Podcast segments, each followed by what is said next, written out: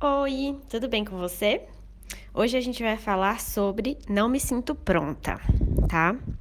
Eu vou contar uma história de uma experiência profissional que eu já tive, que talvez você saiba, talvez você não saiba, mas que me traz um ensinamento bem interessante sobre isso.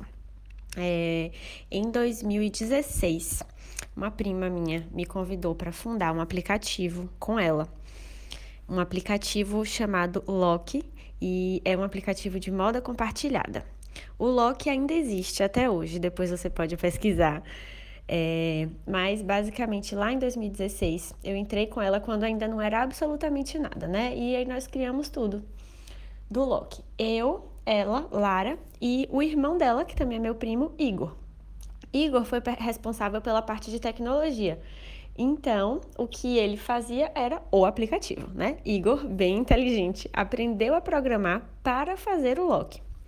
E aí, é, eu e Lara ficamos né, na parte de estratégia, de marketing, de design, de experiência ali do usuário, de como que funcionaria os aluguéis. Era um, é um processo bem complexo, né?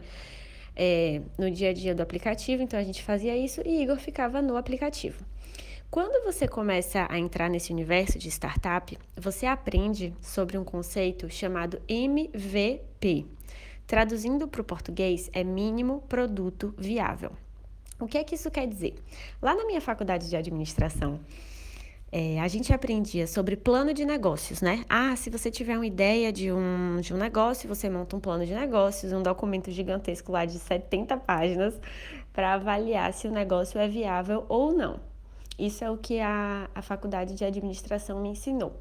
E aí, esse universo de startups me ensinou o seguinte: olha, legal o plano de negócio, mas na prática, ele não vai te dizer se a empresa vai dar certo ou não.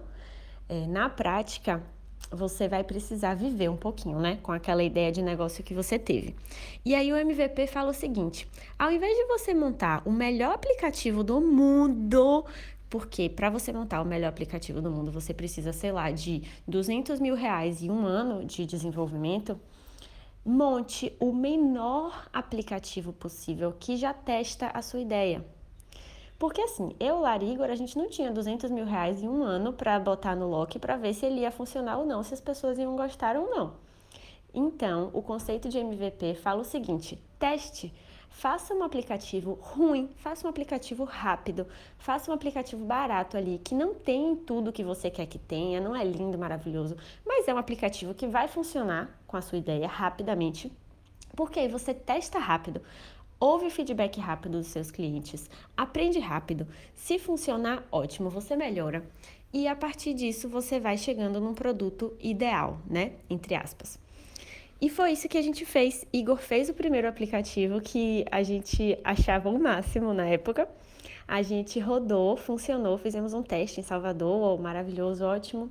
E com esse teste validado, a gente conseguiu até investimento para fazer um aplicativo melhor. E aí a gente foi para uma segunda rodada de desenvolvimento do aplicativo, tendo principalmente o feedback dos clientes. Olha que interessante, a gente tinha lá 100 clientes elas usaram o aplicativo, deram vários feedbacks para a gente e a gente melhorou para a segunda rodada. O mais interessante é que a gente, quando a gente olhava para o nosso primeiro aplicativo, a gente pensava, ai, tem que mudar isso, tem que mudar aquilo, vai ser muito legal quando tiver tal coisa. E nem foi isso que as clientes pediram. As clientes falaram, ah, eu acho que tem que ter tal coisa. E a gente pensava, meu Deus, a gente nem sabia que aquilo era importante, todo mundo pediu aquilo, vamos colocar na próxima rodada. Então, se eu, Lara e Igor tivéssemos feito um super esforço para montar o aplicativo como a gente achava que era maravilhoso, ia ter sido um ano, 200 mil reais e o aplicativo não ia ser bom para cliente. Por isso que a ideia de MVP é tão importante. Você faz o mínimo e colhe aprendizados. Aí melhora e colhe aprendizados. Melhora e colhe aprendizados. Entendeu? Essa cultura da startup, a cultura do MVP, considera que você nunca está pronta, o seu aplicativo nunca vai estar tá pronto. Se você baixar o Loki agora, ele é lindo, maravilhoso. Eu posso contar depois, né, dos próximos passos que a gente deu com ele.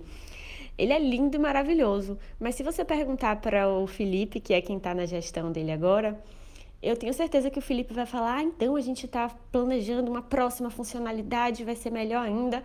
Perfeito. Por quê? Porque está sempre melhorando.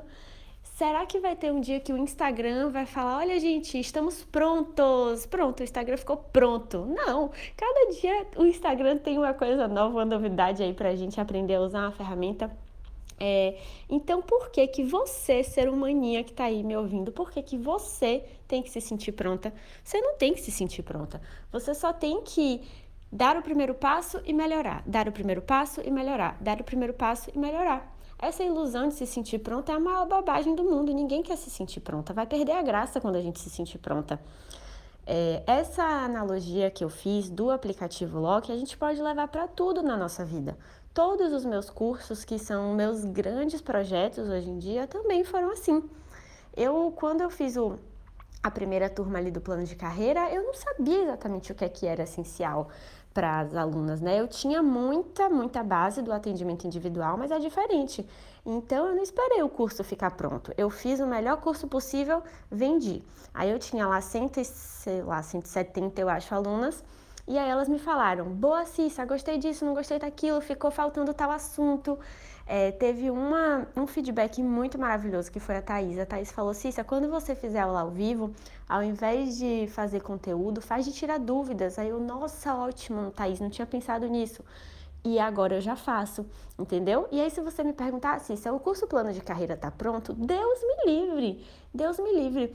No dia que eu falar que eu tô pronta, é porque aí não tem mais nada para fazer, não tem mais nenhum livro para ler, não tem mais nenhuma novidade, não tem mais nenhum desafio na minha frente, não tem espaço para criatividade. Deus me livre ficar pronta. Não quero isso para minha vida. Eu quero sempre dar um passo e melhorar, dar um passo e melhorar, dar um passo e melhorar. Tá bom? Quero saber se esse áudio fez sentido para você, se a volta que eu dei para explicar ficou legal ou ficou chata. Combinado? Um beijo e até mais.